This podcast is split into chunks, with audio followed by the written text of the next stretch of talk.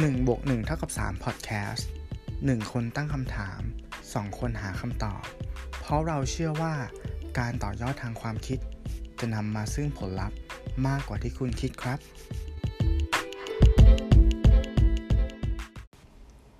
งานที่ดีในรูปแบบชีวิตที่ต้องการ มันมีจริงหรือเปล่าครับ1บวก1เท่ากับ3 EP ที่ 31 Work Life Balance สวัสดีครับ คุณอยู่กับผมหนึ่งอภิชาติ และผมตู้สิวัตรครับ ครับกับ EP นี้นะฮะ สิ่งที่อยากจะมาชวนคุยกันนะฮะ ก็จริง ๆ มันเป็นโค้ดเป็นวลีที่เราได้ยินกันมานานแล้วนะฮะ ก็คือว่า work life balance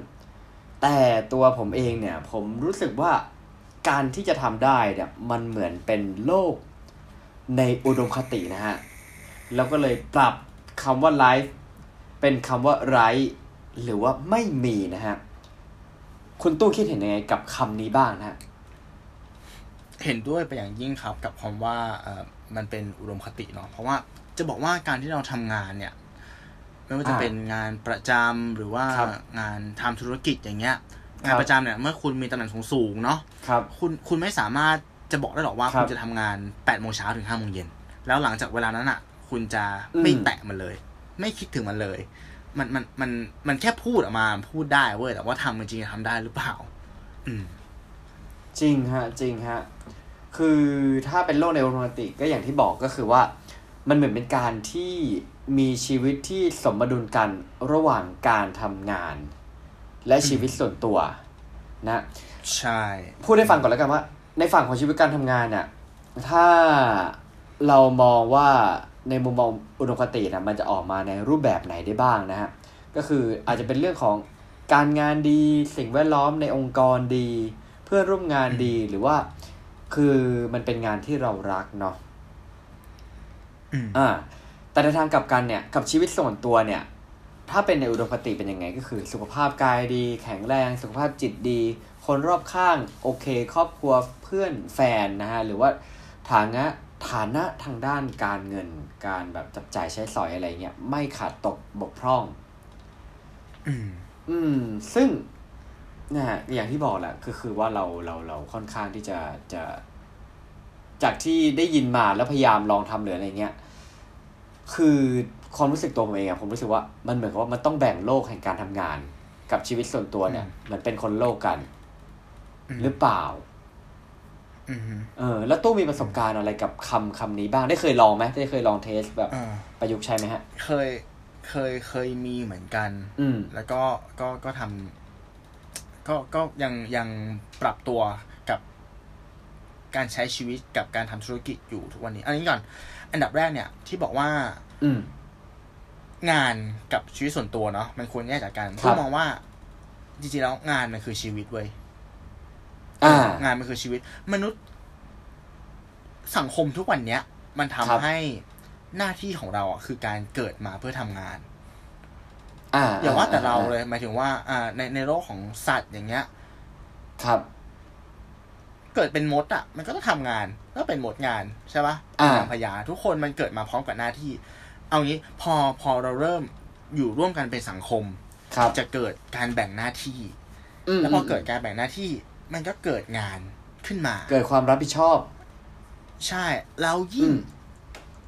สังคมเราอะ ใช้คเงิรันบตราเนาะในการแลกเปลี่ยนทุก ๆ อย่างเลย ไม่ว่าจะเป็นอ่าปัจจัยพื้นฐาน ปัจจัยสี่ก็ใช้เงินใช่ไหมครับอะไรครัที่บอยู่สูงกว่านั้น การสร้างอ่าความรู้สึก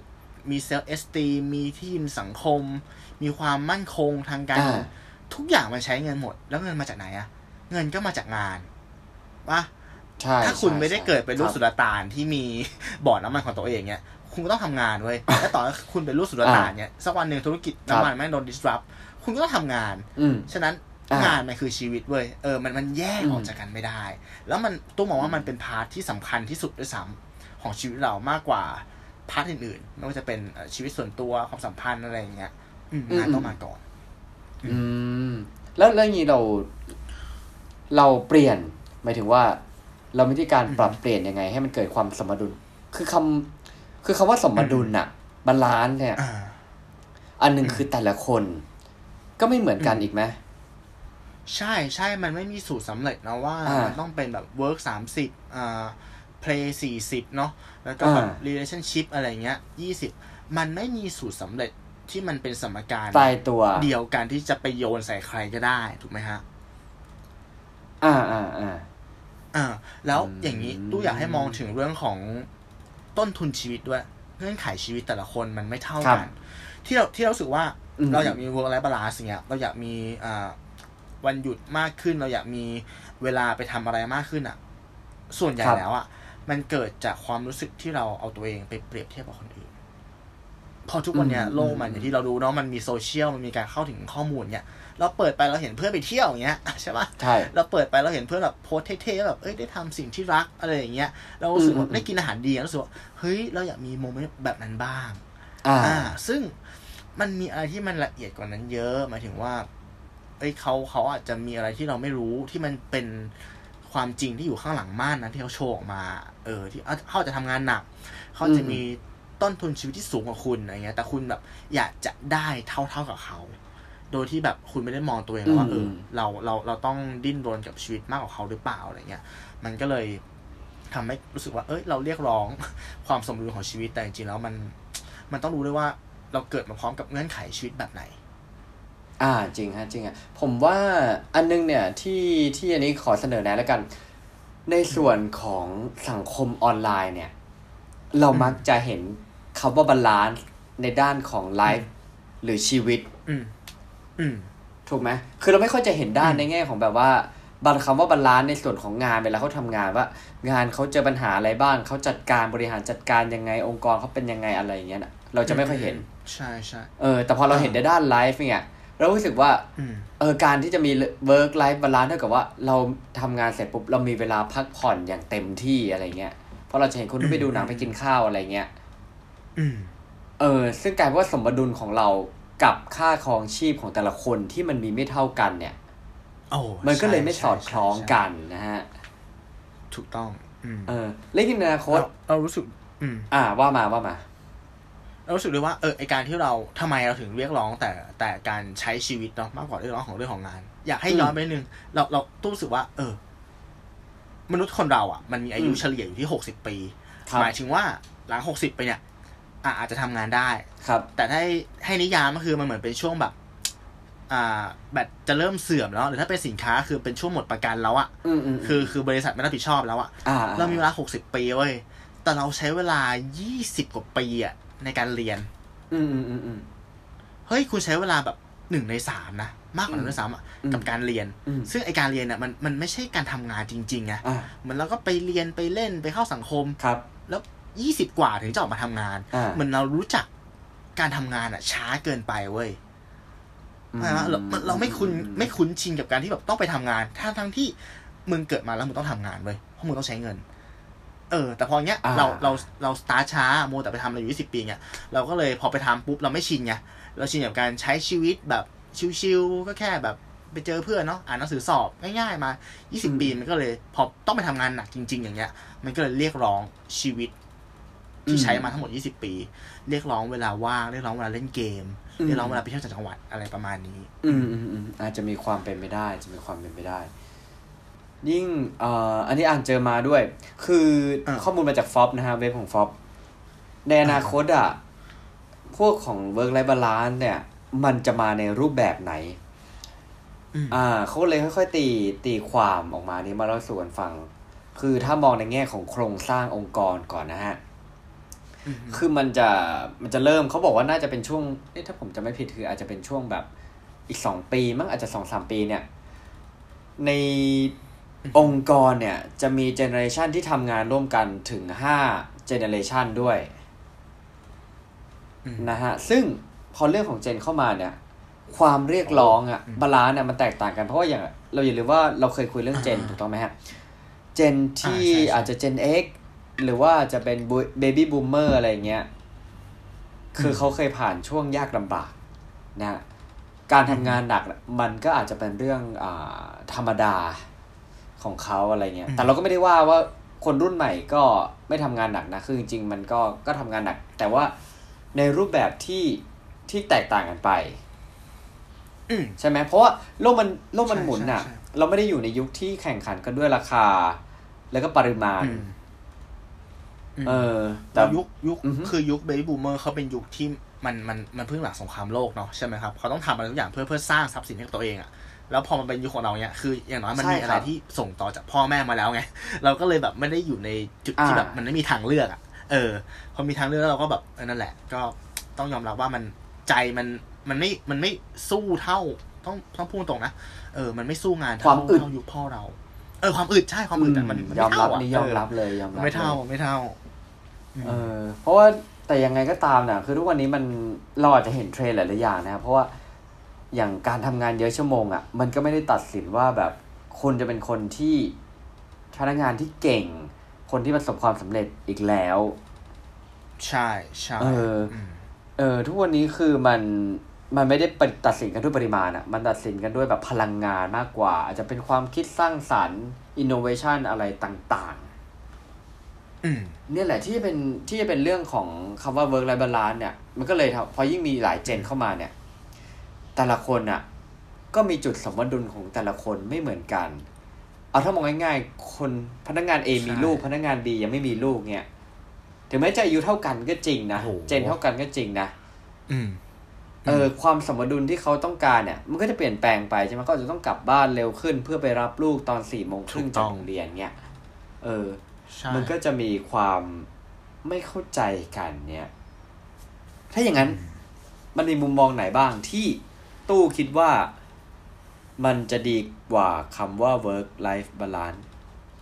โอเค ที่ย้อนกลับไปที่คุณหนึ่งถามตอนแรกนะว่าตู้เจอปัญหานี้แล้วปรับตัวกับมันยังไงใช่ไหมครับอ่าก็จะขอใช่ขยายความตรงนี้แล้วกันก็คือว่า อ่าเมื่อครับก่อนอะเราเป็นพนักงานเงินเดือนเนาะอืมทำงานแล้วก็อยู่เสาร์อาทิตย์พอเรามาครับทำธุรกิจเนี่ย กลายเป็นว่าเราทำงานทุกวันทำงานตั้งแต่สิบโมงถึงสี่ทุ่มอ่าไม่มีวันหยุดเลย ตอนแรกมันก็งอแงเพราะเรานึกถึง นึกนึกถึงวันเสาร์ที่เราเคยได้ไปเดินห้างไปช้อปปิ้งใช่ไหมครับเรานึกถึงวันอาทิตย์อ่าที่เราไปเช่าอ่าการ์ตูนมาหกเจ็ดเล่มแล้วนอนเปื่อยอยู่บนเตียงอะไรเงี้ยเราย้อนนึกถึงเวลานั้นอ่านั่นนั่นคือนั่นคืออะ play ของเราเนาะคือความอ่าการบริหารสี่เสามันจะมีอะไรบ้างหนึ่งคือ work ใช่ไหมชีวิตทำงานอ่าสองใช่คือเพลงก็คือครับแบบเล่นอะเล่นสนุกงานอดิเรกใช่ไหมครับสามอืมคือ relationship คือความสัมพันธ์กับอืมกับคนรอบข้างแล้วสี่ก็คือ health คือสุขภาพใช่ไหมอืมพอมาตรงนี้ปุ๊บเนี่ยไอ้เพลงมันหายไปเว้ยอืม เออแล้วก็แบบโอ๊ยไม่ดีแล้วแล้วแล้วอ่า relationship ก็หายไป เพราะว่าก็ไม่ได้มีมีเวลาเวลาไปเจอคุณพ่อคุณแม่อ่าใช่ อืม health ก็หายก็แบบไม่มีเวลาไปออกกำลังกายอ่าก็พังก็ก็ guilty จนสุดท้ายเรารู้สึกว่า เฮ้ย มันต้อง manage ดิ เรา manage มันได้ดิวะอ่าอ่าเออ อะเราไม่มีวันหยุดก็จริง ตู้ก็เลย ใช้วิธีการ อะเอา health ก่อน ก็คือเรื่องของสุขภาพเนาะอ่าจากเมื่อก่อนที่ต้องไปเข้ายิมอย่างเงี้ยออกไปอืมวิ่งอย่างเงี้ยสองสามชั่วโมงเนี่ยมันไม่มีเวลาอย่างเงี้ยเราก็เปลี่ยนเป็นการออกกำลังกายแบบ HIT อะ H I I T HIT อะที่มันเป็นการออกกำลังกายที่ความเข้มข้นสูง สามารถทำที่บ้านได้อืมอืมแล้วใช้เวลาน้อย คือแค่อืมครึ่งชั่วโมง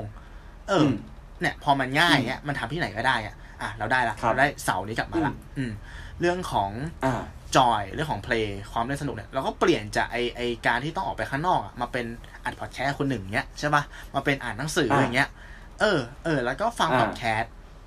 งานฟังพอดแคสต์มันมันสามารถทำในช่วงเวลาที่มันเป็นฮี d เดนไทม์ได้เนาะขับรถอะไรเงี้ยเอออาอ่าพอเราคุ้นชินกับการที่เราเสพความสนุกตรงนี้แทนแล้วรู้สึกว่าอะเราได้เสาที่สองมาละอย่างเงี้ยอ่า relationship เราก็รู้สึกว่า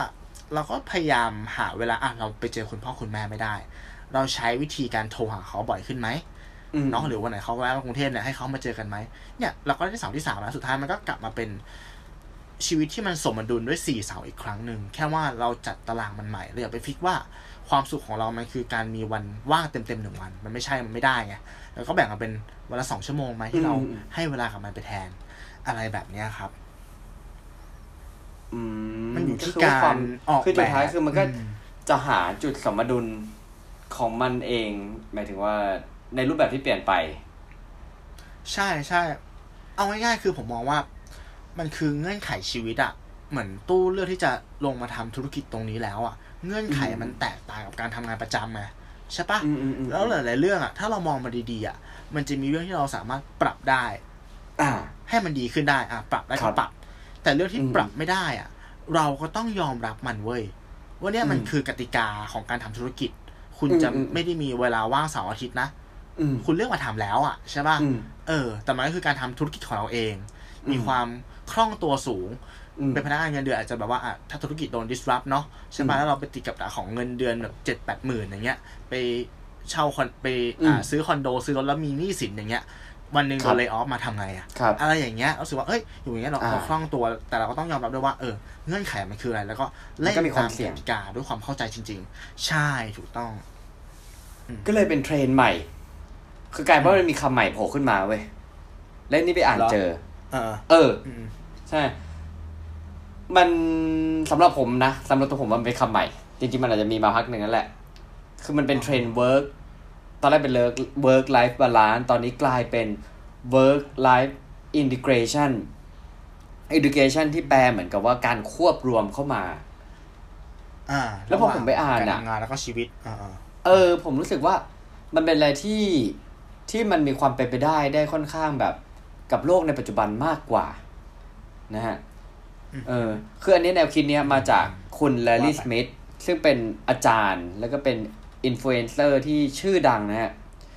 ซึ่งเออเขาพยายามที่จะหาแนวคิดไลฟ์สไตล์ที่มาตอบโจทย์สำหรับคนรุ่นปัจจุบันเนี่ยแหละ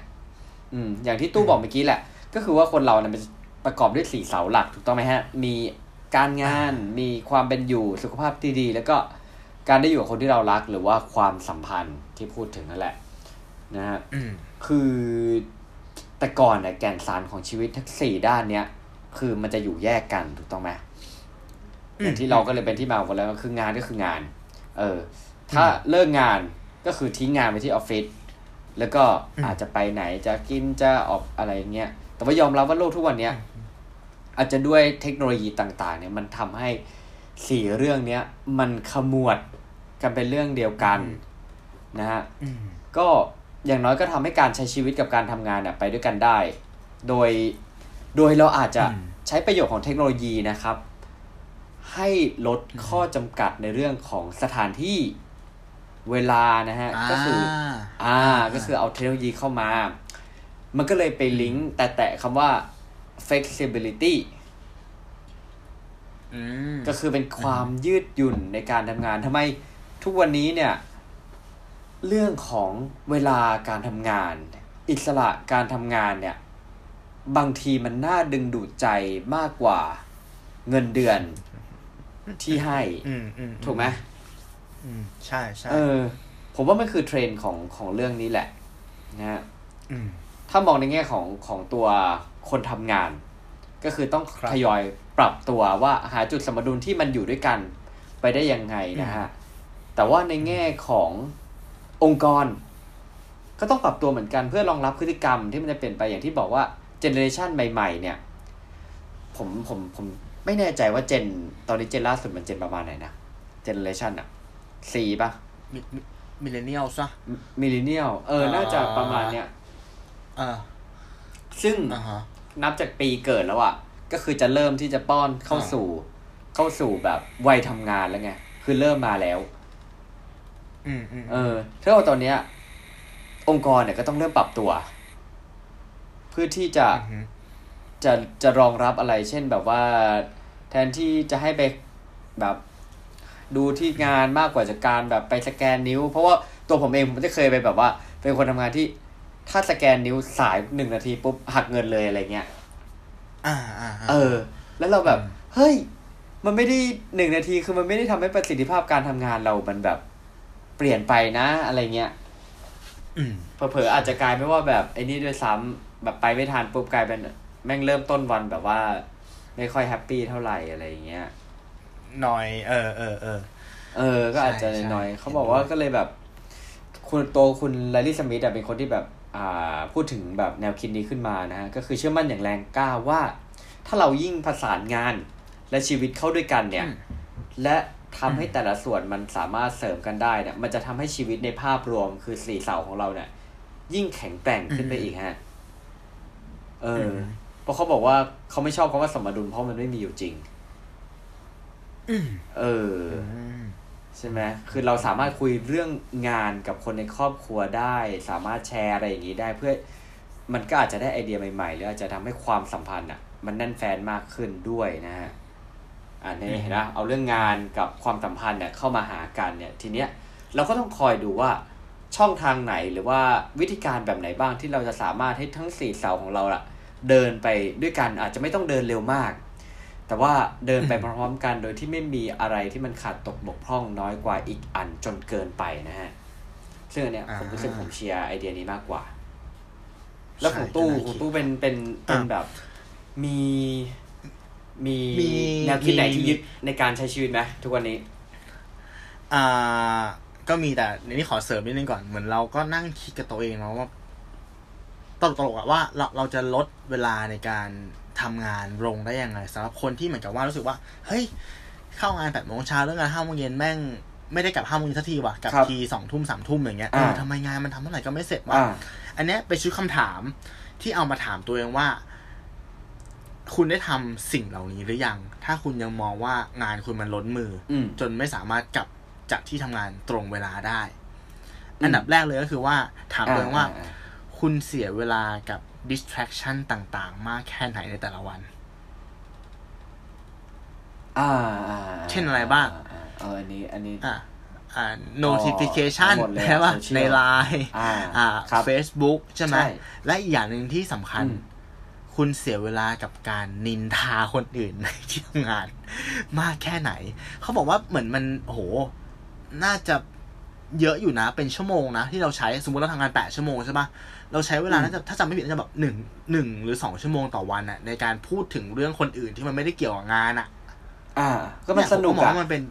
เออมันสนุกไงเอเอออแต่มันไม่ได้งานไงอ่าเออเนี่ยก็เป็น distraction อย่างหนึ่งเนี่ยคุณลองถามตัวเองซิประเมินตัวเองซิว่าคุณเสียเวลากับเรื่องพวกเนี้ย ในแต่ละวันอะมากแค่ไหน ซึ่งมันอืมเป็นสิ่งที่มาแย่งเวลาในการทำงานคุณไงอ่าอันนี้คือข้อหนึ่งจริงจริงอืมครับ